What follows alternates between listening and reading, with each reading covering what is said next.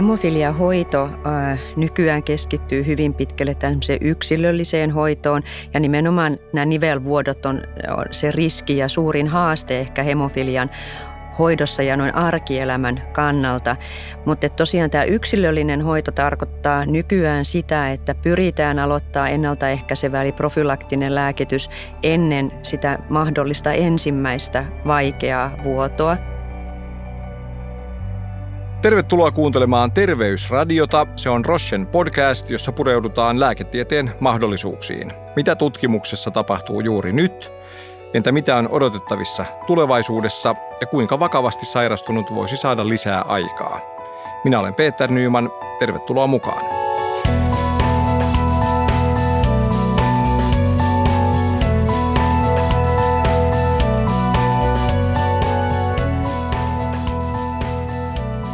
Tänään perehdytään hemofiliaan, eli perinnölliseen verenvuototautiin, jota sairastaa noin 400 suomalaista. Hemofiliaa on kaksi tyyppiä, yleisempi hemofilia A ja sitä harvinaisempi hemofilia B. Tänään studiossa kanssani ovat lasten hematologian ja onkologian erikoislääkäri Minna Koskenvuo HUSista sekä Roschen lääketieteellinen johtaja Anssi Linnankivi. Tervetuloa molemmille. Kiitos. Kiitoksia. Ja Anssihan on tuttu jo monen lähetyksen takaa tästä studiosta. Lisäksi meillä on etäyhteys Tampereelle, josta keskusteluun osallistuu Annina Purtsi, jonka 12-vuotias lapsi sairastaa A-hemofiliaa. Tervetuloa mukaan Annina. Kiitos. Aloitetaan täältä studiosta. Minna, sinä siis työskentelet HUSissa lasten hematologian ja onkologian erikoislääkärinä. Ja hemofilia tunnetaan myös nimellä verenvuototauti. Millainen sairaus tässä nyt on siis kyseessä? Kyllä, kiitos. Hemofilia on krooninen sairaus, joka kulkee siis läpi elämän. Altistaa potilaan, oli sitten lapsi tai aikuinen, niin poikkeavalle verenvuotoalttiudelle, joka johtaa sitten mahdollisesti hankaluuksiin, mutta että jota voidaan myöskin hoitaa ja se hoito keskittyy nimenomaan ennaltaehkäisyyn, eli verenvuotojen ennaltaehkäisyyn ja sitten vuototilanteessa vuotojen hoitoon. Ja ihan noin niin kuin arkisesti sanottuna, Eli jos on haava, niin se ei tahdo siis parantua. Veri jatkaa valumista. Kyllä, eli hemofilialle tyypillistä on nimenomaan ää, myöskin siis haavojen vuodot, mutta että myöskin riski tämmöisestä syvempien kudoksien vuodoista ja nimenomaan nivelterveys ja nivelverenvuodot ovat ne haaste hemofiilikoilla, mutta myöskin esimerkiksi lihaksen sisäiset verenvuodot tai sitten leikkauksiin liittyvät pitkittyneet vuodot tai vuotoalttius. Mutta ennen kaikkea tämä nivelterveys ja nivelvuodot on se, minkä kanssa teemme työtä. Ja näitä ei aina näy ulospäin myöskään siis. No, kun niin, ihmisten mielikuva ehkä on haavasta, joka ei ota parantuakseen. Kyllä, joo. Eli hemofilia ei näy potilasta ulospäin, mutta että toki vuodot on sitten hankalia ja, ja, tai voivat olla hankalia ja, ja vuoto ei jää potilaalta usein huomaamatta. Eli, eli kyllä vaatii hoitoa ja, ja mahdollisesti yhteydenottoa sitten sairaalaan tai, tai lääkäriin ylipäätänsä, mutta itse hemofilia ei näy potilasta ulospäin. A- ja B-hemofilia, kuten tuossa mainitsin, mitkä ne erot ovat? A-hemofiliassa potilaalta puuttuu tai on hyvin matala taso faktori 8 hyytymistekijää ja B-hemofiliassa puutetta ja vajausta on faktori 9, eli on hyytymisjärjestelmän eri osasta tai eri, eri geenivirheestä kysymys. Ja mitä se merkitsee käytännössä, tämä ero siis? No käytännössä tämä merkitsee lähinnä hoidollista eroa. Vuotoprofiili tai vuotoriski on hyvin samantyyppinen A- ja B-hemofiliassa. Lähinnä ne erot sitten tulee hemofilian vaikeusasteen mukaan. Eli vaikeassa A-hemofiliassa ja vaikeassa B-hemofiliassa tätä kyseistä faktoria, oli se sitten kahdeksan tai yhdeksän, niin ei tuoteta ollenkaan, eli se on alle yksi prosentti mitattuna. Sitten on keskivaikeata hemofiliaa ja sitten on lievää hemofiliaa hemofiliaa. Eli tämä vaikeusaste on se, mikä ehkä gradeeraa sitä tautia enemmän, mutta että ero näiden hoidossa on se, että toki tarvitaan A-hemofiliassa faktori 8 valmistetta ja B-hemofiliassa tarvitaan faktori 9 valmistetta ja sitten meillä on toki näitä uusia lääkeaineita, etenkin A-hemofiliassa, geeniterapia ynnä muuta, mutta että joka tapauksessa tämä ero tulee nimenomaan hoidollisesti esiin näiden kahden välillä. Ja tämä A on siis tavallisempi. Mikä on tyypillinen esimerkki siitä, kuinka hemofilia todetaan? Eli tyypillisiä oireita. Joo, eli meillä lastenklinikalla, kun A-hemofilia tai B-hemofilia todetaan, niin on oikeastaan kaksi eri reittiä. Eli toinen on se, että tiedetään, että suvussa kulkee hemofilia, jolloin tämä osataan tutkia jo heti vastasyntyneestä lapsesta ja varautua hemofilian hoidon aloitukseen sitten myöhemmin, ei aivan vauvana, vaan siinä, siinä vaiheessa, kun lapsi nousee pystyasentoon, lähtee liikkeelle. Ja toinen asia tai toinen reitti, miten sitten hemofilia tulee esille. Ja tämä myöskin linkkaantuu siihen hemofilia vaikeusasteeseen, eli vaikea A-hemofilia usein tulee esille alle yhden vuoden iässä, jolloin nimenomaan lapsen noustessa pystyasentoon ja muksahdellessa kumoon, niin tulee poikkeavan suuria mustelmia, ja, ja, ja toisaalta, jos lapsesta esimerkiksi tarvitaan jostakin syystä verikokeita, niin nämä pistospaikat jää ää, vuotamaan. Eli tämä poikkeava vuotoalttius tulee hyvin varhain esille. Ja se on nimenomaan tämä siis avainsana tässä varhainen lapsuus, eli 47-vuotias keskikäinen, hänestä ei yhtäkkiä tule hemofiliapotilasta käytännössä siis? Ää, lievät hemofiliat voivat olla sellaisia, tai jopa keskivaikeatkin hemofiliat, mutta erityisesti lievät hemofiliat voi olla sellaisia, jotka tulee myöhemmin esille. Että on toki täysin mahdollista, mutta et epätodennäköistä. Eli sanotaan, että nämä keskivaikeat hemofiliat usein tulee muutaman vuoden iässä esille viimeistään, ja lievät hemofiliat jopa, jopa myöhäisemmässäkin vaiheessa. Että lievä hemofiilikko niin tämä vuotoalttius voi tulla esimerkiksi esille vasta sitten, kun lapsi alkaa harrastaa urheilua tai muuten, tai tulee joku leikkaustilanne. Mutta vaikea hemofilia on, on tauti, joka usein diagnosoidaan kyllä jo alle vuoden iässä. Ja Minna viittasi tuossa aikaisemmin eh, perinnöllisyyteen, eli puhtaasti niin kuin geneettiseltä mm. pohjalta syntyvä Kyllä, Sairaus. Joo, kyllä sanotaan, äh, kyllä, eli hemofilia kulkee X-kromosomissa ja periytyy näin siis pojalle ja tytöt saattavat olla kantajia, mutta edelleenkin noin puolet uusista hemofiilikoista syntyy siis perheeseen, jossa ei ole hemofilia taustaa, eli tämä on niin sanottu de novo mutaatio kyseisessä lapsessa, eli uusi mutaatio. Eli noin puolet on sellaisia, jotka saa sen ää, niin kuin geneettisenä perintönä ja noin puolessa se on uusi mutaatio. Niin kyseessä on siis harvinainen sairaus, jota ei usein näy mediassa, mutta tässä itse kun olen historiasta kiinnostunut, niin heti kun kuulin, että suunnitellaan tätä jaksoa, niin alkoi kellot soida. Meni saarin perheeseen ja Aleksei Poikaan, joka oli tunnettu historian varrelta mm. hemofilia-potilas niin eurooppalaisissa hallitsijasuvuissa laajemminkin on ilmeisesti hemofiliaa esiintynyt ja esiintyy. Ja onko niin, että se alkuunsa Britannian kuningatar Victorian mutaatiosta, hänessä tapahtuneesta mutaatiosta. Näin kirjallisuudessa kerrotaan kyllä. Oletko samaa mieltä? Olen samaa mieltä. En ole historian asiantuntija, mutta että kyllä näin, näin kirjoitetaan. Niin, tulee ihan näin kuristeiden mieleen vaan, että luoko se tälle jotenkin niin kuin nyt erityisolosuhteet, että se sattuu liittymään hallitsijasukuihin? No harvoin Saa tulee. huomiota ehkä enemmän. no en tiedä, harvoin tulee per, hemofilia perheiden kanssa, harvoin tulee tämä historia esille. Et lähinnä ehkä, ehkä se, mikä leimaa hemofilian hoitoa ja hemofilia perheitä on se, että tämä on harvinaissairaus. Ja harvinaissairauksia on toki muitakin, että nämä on hyvin rin, niin rinnastettavissa näihin muihin harvinaissairauksiin ja käsitellään hyvin samalla tavalla. Mutta jos tässä puhutaan tai sanotaan, että kuningatar Victoriassa tapahtui mutaatio, niin se tarkoittaa sitä, että, että vaikka hän ei ollut perinnyt sitä mistään, mm. niin kuka tahansa voi, tai kenessä tahansa voisi periaatteessa syntyä mutaatio, joka johtaa sitten hemofiliaan. Kyllä, juuri näin.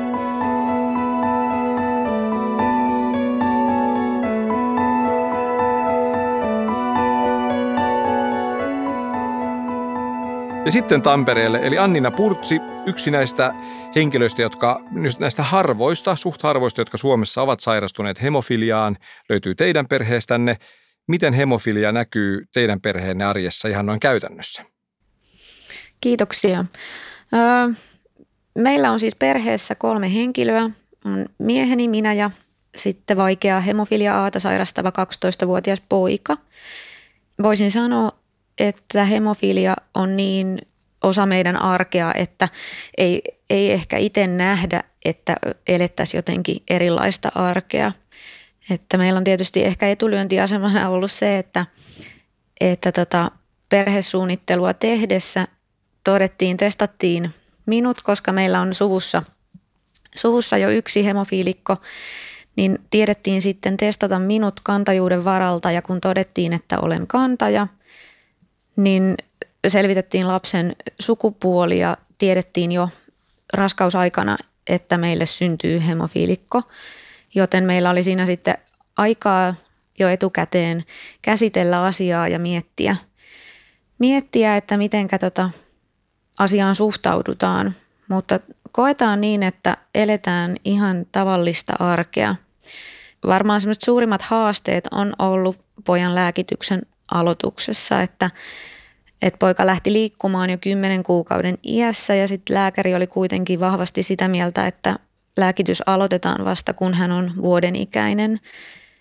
Niin siinä oli sitten kaiken näköistä mustelmaa ja tämmöistä suussa, suussa verenvuotoja, kun hän kaatuili, jonka takia oltiin sitten paljon, paljon alkuun sairaalassa ja sitten hän sai myös ensimmäisen nivelvuotonsa nilkkaan tuolloin alle vuoden ikäisenä. Ja sitten kun tämmöinen infuusioportti asetettiin hänelle, että saadaan lääke, lääke ja ennaltaehkäisä lääkitys aloitettua, niin tota, sitä portti tulehtui. Että oltiin sitten myöskin sen vuoksi sairaalassa paljon – muutama viikko sitä hoidettiin ja sitten loppujen lopuksi vaihdettiin se infuusioportti toiseen. Et ne on ehkä sieltä, ja sitten päiväkoti-iältä ehkä semmoiset, että hänellä on ollut niitä nilkkavuotoja sitten useamminkin, että niinhän se on, että kun kerran tulee johonkin niveleen vuoto, niin se nivel on sitten herkkä, herkkä niille vuodoille.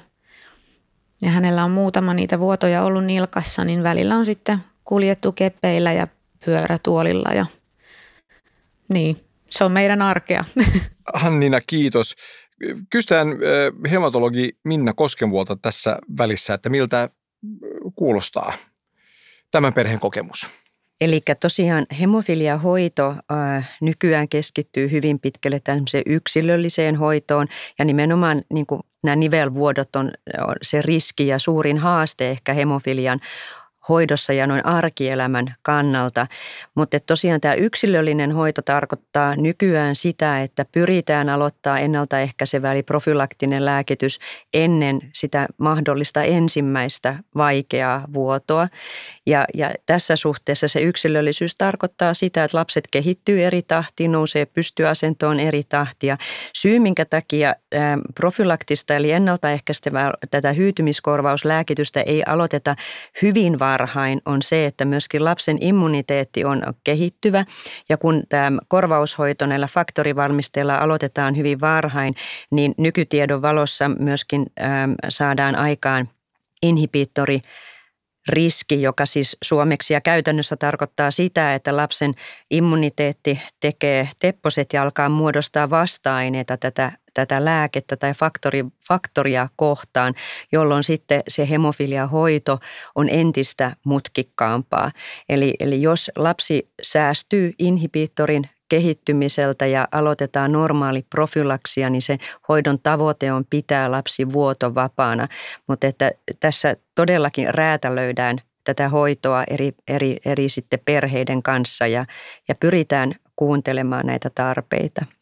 Se on hyvä, kun päästi tuohon konkreettiseen hoitoon, että jos ja kun lääkehoito on hyvässä järjestyksessä ja oikea-aikaisesti aloitettu ja niin edelleen, niin, niin kuinka tehokasta se lääkehoito sitten on? Onko paljon yksilöllisiä eroja ja pitääkö sitä muuttaa paljon? Lääkehoito on itse asiassa hirvittävän tehokasta nykyään ja nivelvuodot lapsilla on onneksi erittäin harvinaisia.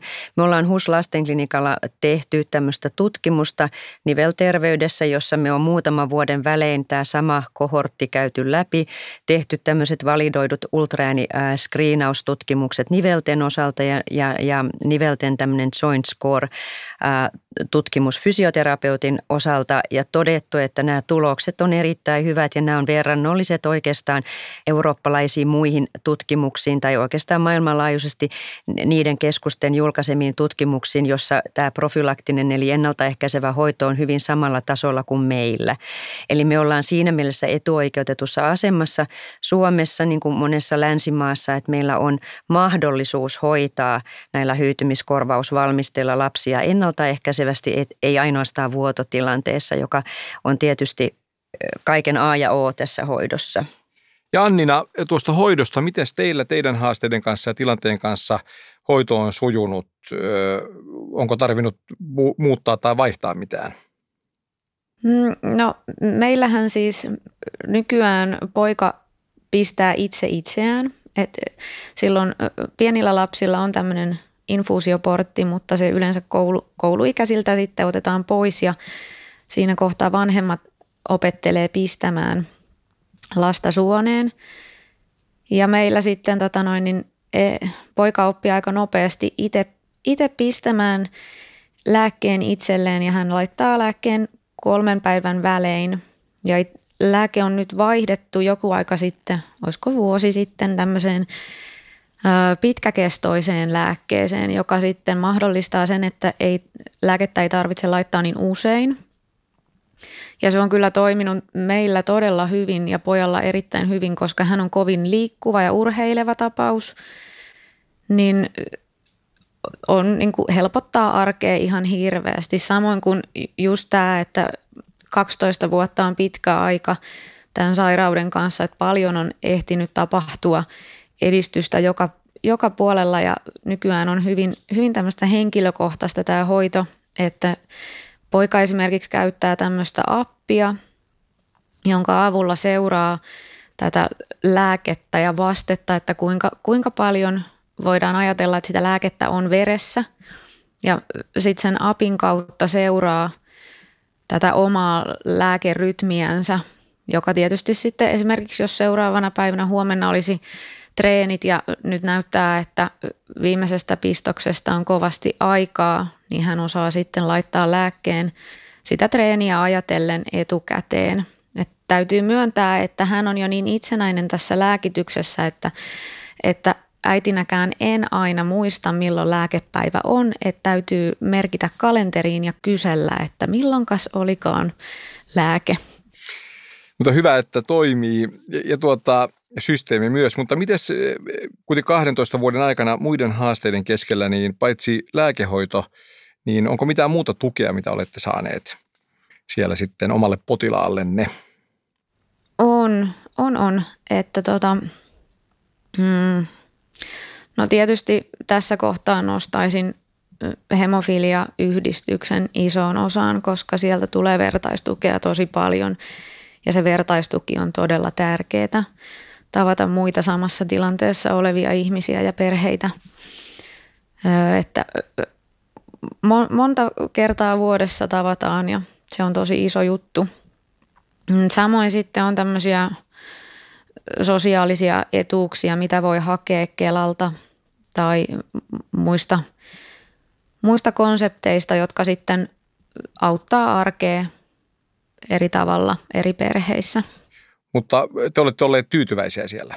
Joo, kyllä. Et oikeastaan ainoa semmoinen nyt kun tässä muistelin, että, että mitä, tota, mitä tässä vuosien varrella on tapahtunut, niin sellainen tapahtui tuossa poika oli varmaan semmoinen seitsemänvuotias, kun päätettiin, että nyt vanhemmat haluaisi käydä muutaman päivän aikuisten lomalla.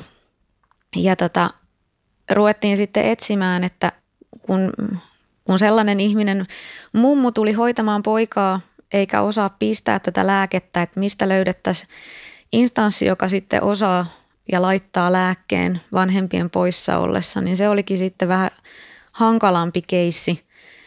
Eli semmoinen toive ehkä olisi juurikin tulevaisuudessa, että, että löytyisi semmoisia terveydenhuolto kotisairaalaa tai omaa terveydenhuoltoyksikköä, mikä on mahdollisimman lähellä, niin joissa sitten voisi käydä tämän lääkkeen laittamassa lapselle.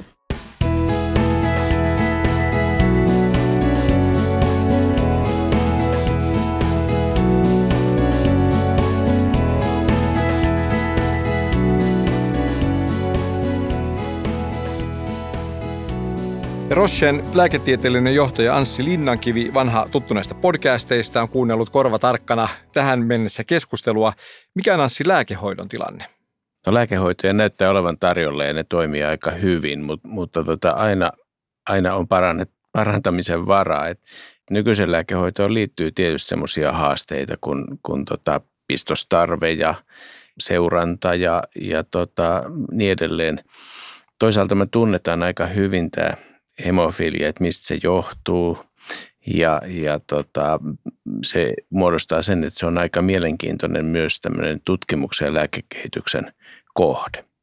Ja kysyit, että mikä on niin kuin lääkehoidon tilanne. Mä näkisin, että se lääkehoidon tilanne on kehittyvä. Tällä hetkellä tutkitaan hyvin paljon lääkehoidon uusia vaihtoehtoja ja, ja tota, myöskin semmoisia, jotka pitää sen tilanteen hyvänä, mutta myös sitten parantaa sitä elämänlaatua. Geeniterapia?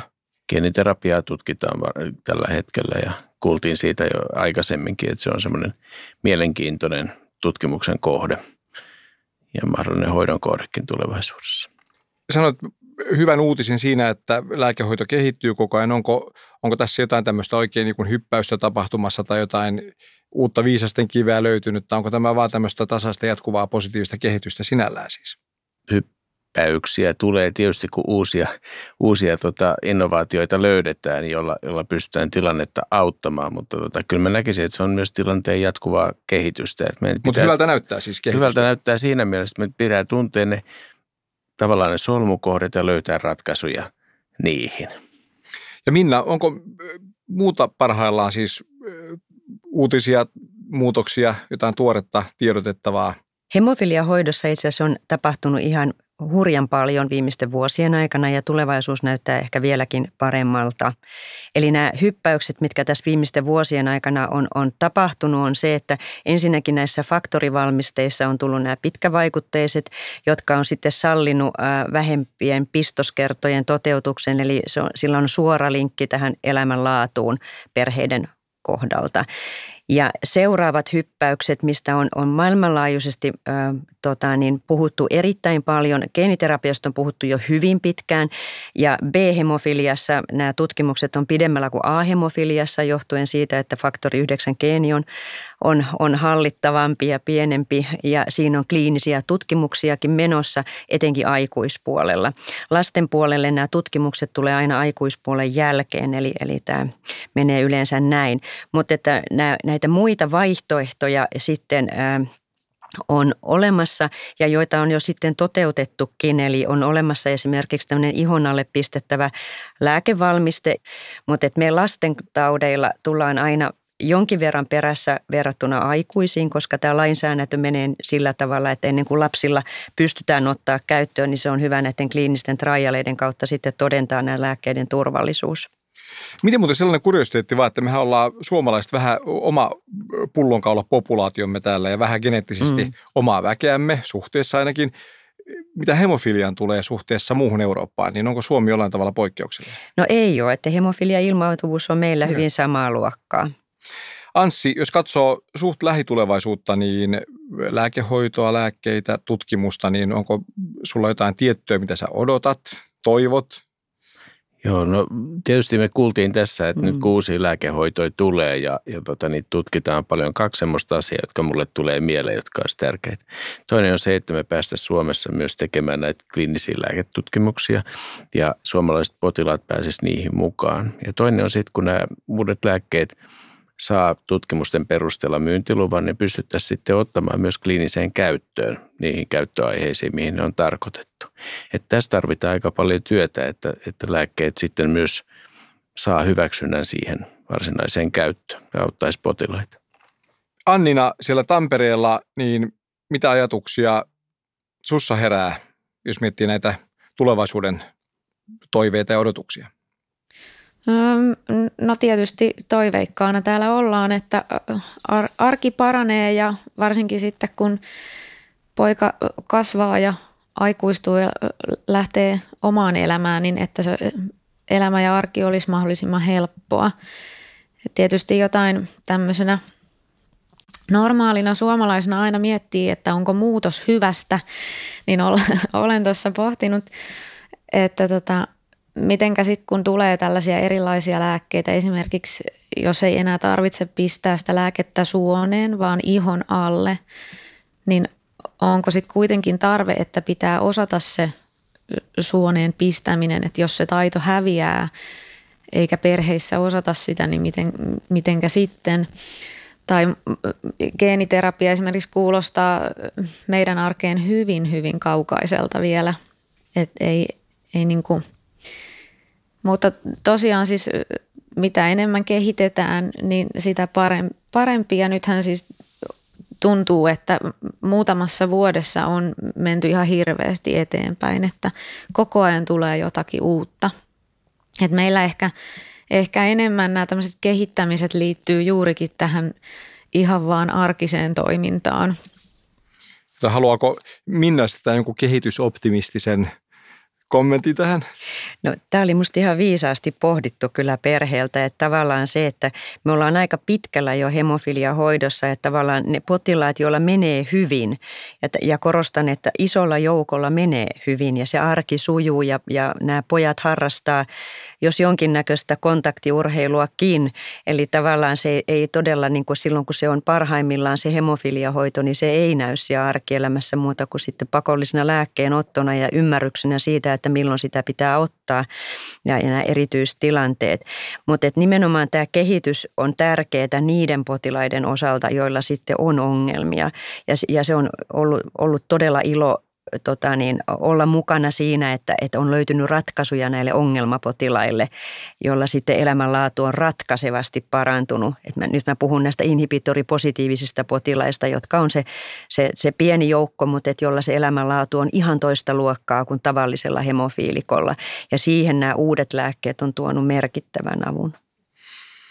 Hyvä. Ja käydään he vielä kerran Tampereella. Annina, jos saisit esittää yhden toiveen, tai ehkä useammankin, jos sellaisia tulee mieleen, sekä hoitoyksiköille että lääketeollisuuden tutkimukselle, niin mikä tai mitkä ne toiveet olisivat?